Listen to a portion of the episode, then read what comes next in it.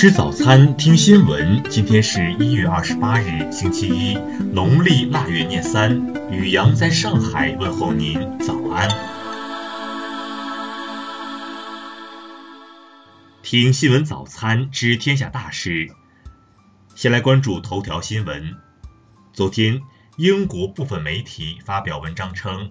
世界自由泳名将孙杨在兴奋剂检测中与检测人员发生冲突，他让安保人员用锤子砸碎已密封的血液样本瓶，这一行为会让他面临终身禁赛。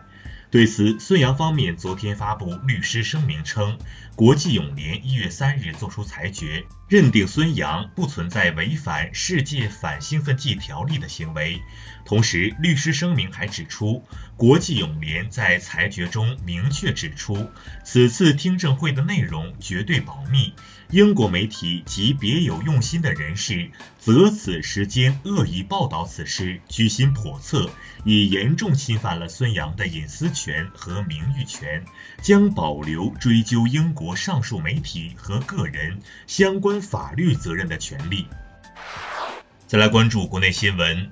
报告显示，与边富边老和先富后老的发达国家不同，中国在刚迈入老龄化社会时，处于未富先老状态。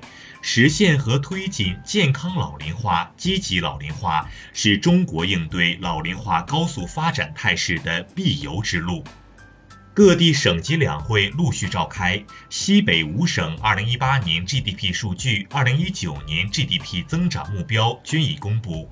陕西的 GDP 增速依旧领跑，陕西、宁夏、青海、新疆均适当下调了2019年 GDP 增长目标。昨天，海军第三十批护航编队在圆满完成护航和出访任务后返回青岛。北部战区海军在某军港码头举行仪式，欢迎编队凯旋。人口经济学家梁建章近日接受采访时表示，中国的人口问题已经是危机，老龄化程度可能会超过三十年前的日本。不解决人口问题，二零六零年的中国 GDP 将比二零四零年倒退百分之三十。中国科学院日前发布了地球大数据共享数据平台。这一平台以共享方式为全球用户提供地球大数据，推动形成地球科学数据共享新模式。据悉，该平台每年将更新三 PB 数据量。网易加拿大鹅涉假风波有了最新进展。此前质疑网易考拉平台售卖假冒加拿大鹅羽绒服而多次进行投诉的消费者谢女士发布微博称，此事件已正式受理立案。近日，大陆各大电商平台相继出现了马英九写的猪年春联，卖价在几十至上万元人民币不等。对此，马英九昨天打趣回应称：“可是我都没有分到一毛钱。”报告显示，近七成职场人认为恋爱是工作的催化剂而非拖累。职场人认为理想的结婚年龄是二十五到三十岁。再来关注国际新闻，美国总统特朗普二十五日暂停联邦政府局部停摆三十五天的窘境。国际评级机构标准普尔估计，在政府关门的这段时间，美国经济至少损失六十亿美元。加拿大总理特鲁多二十六日称，加拿大驻华大使麦加连在他的要求下辞任驻华大使。当地时间二十七日，菲律宾苏禄省霍洛市一座教堂发生爆炸。截至发稿，爆炸已造成至少二十七人死亡，七十七人受伤。英国议会下议院领袖利德索姆日前表示，英国脱欧期限可能延后数周，以便给议会议员更多时间思考首相特蕾莎梅所提的脱欧法案。韩国国防部长官郑景斗二十六日访问韩国海军作战司令部，指示韩军依法依规严正应对日本巡逻机低飞威胁韩国军舰一事。日本政府相关人士二十六日透露，日本防卫省正在展开协调，拟取消海上自卫队护卫舰“出云号”今年春季停靠韩国港口的计划。当地时间二十六日，西班牙、法国、德国、英国向委内瑞拉总统马杜罗发最后通牒，要求其在八日内重新举行大选，否则将承认反对派领袖瓜伊多为合法的临时总统。据外媒报道，科学家终于研究出土星一天的时长十小时三十三分三十八秒，新的计算方法比以前对土星日的估计少了几分钟。再来关注社会民生新闻。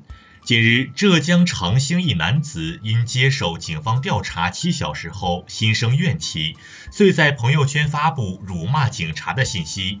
随后，该男子被群众举报，还没走出派出所大门，便被警察带回拘留。广东湛江村民日前举办乔迁宴时，遭两男子骑摩托车抢走数万元礼金。湛江警方二十六日发布通报称，飞车抢夺村民礼金的两男子已被抓获。近日，东莞一小货车装载珍珠棉时，一员工下车产生静电，出现火花，引起火灾。广东消防二十六日回应称，该员工轻度烧伤，火灾已当场被员工扑灭。近日，湖北荆州一乘客因在大巴上带萝卜白菜，被高速交警罚款。执法民警称，这是法律规定不能带的。交警二十六日通报称，已撤销处罚，并暂停相关民警工作，致歉当事人。近日，山西运城一卖糖葫芦商贩在运城南丰广场被保安打死的消息引发关注。当地官方发布通报称，综合尸体检验、走访调查等工作情况，初步认定商贩死亡系自身疾病所致。再来关注文化体育新闻。二零一九年澳大利亚网球公开赛男单决赛昨日举行，男单头号种子德约科维奇以六比三、六比二、六比三完胜二号种子纳达尔，超越费德勒，创纪录七度夺冠。昨天，中国拳手徐灿经历十二回合苦战，以一致性判定点数战胜现任 WBA 拳王罗哈斯，成为继熊昭忠和邹市明之后的第三位中国世界拳王。当地时间二十四日，美国前卫电影教父约纳斯·梅卡斯逝世，享年九十六岁。流失海外百余年，去年曾在英国被拍卖的圆明园文物青铜虎营将于二十九日亮相中国国家博物馆，面向公众展出。以上就是今天新闻早餐的全部内容，请微信搜索 xwzc 零二一，也就是新闻早餐拼音首字母再加数字零二一。如果您觉得节目不错，请在下方拇指处为我们点赞。一日之计在于晨，新闻早餐不能少。咱们明天不见不散。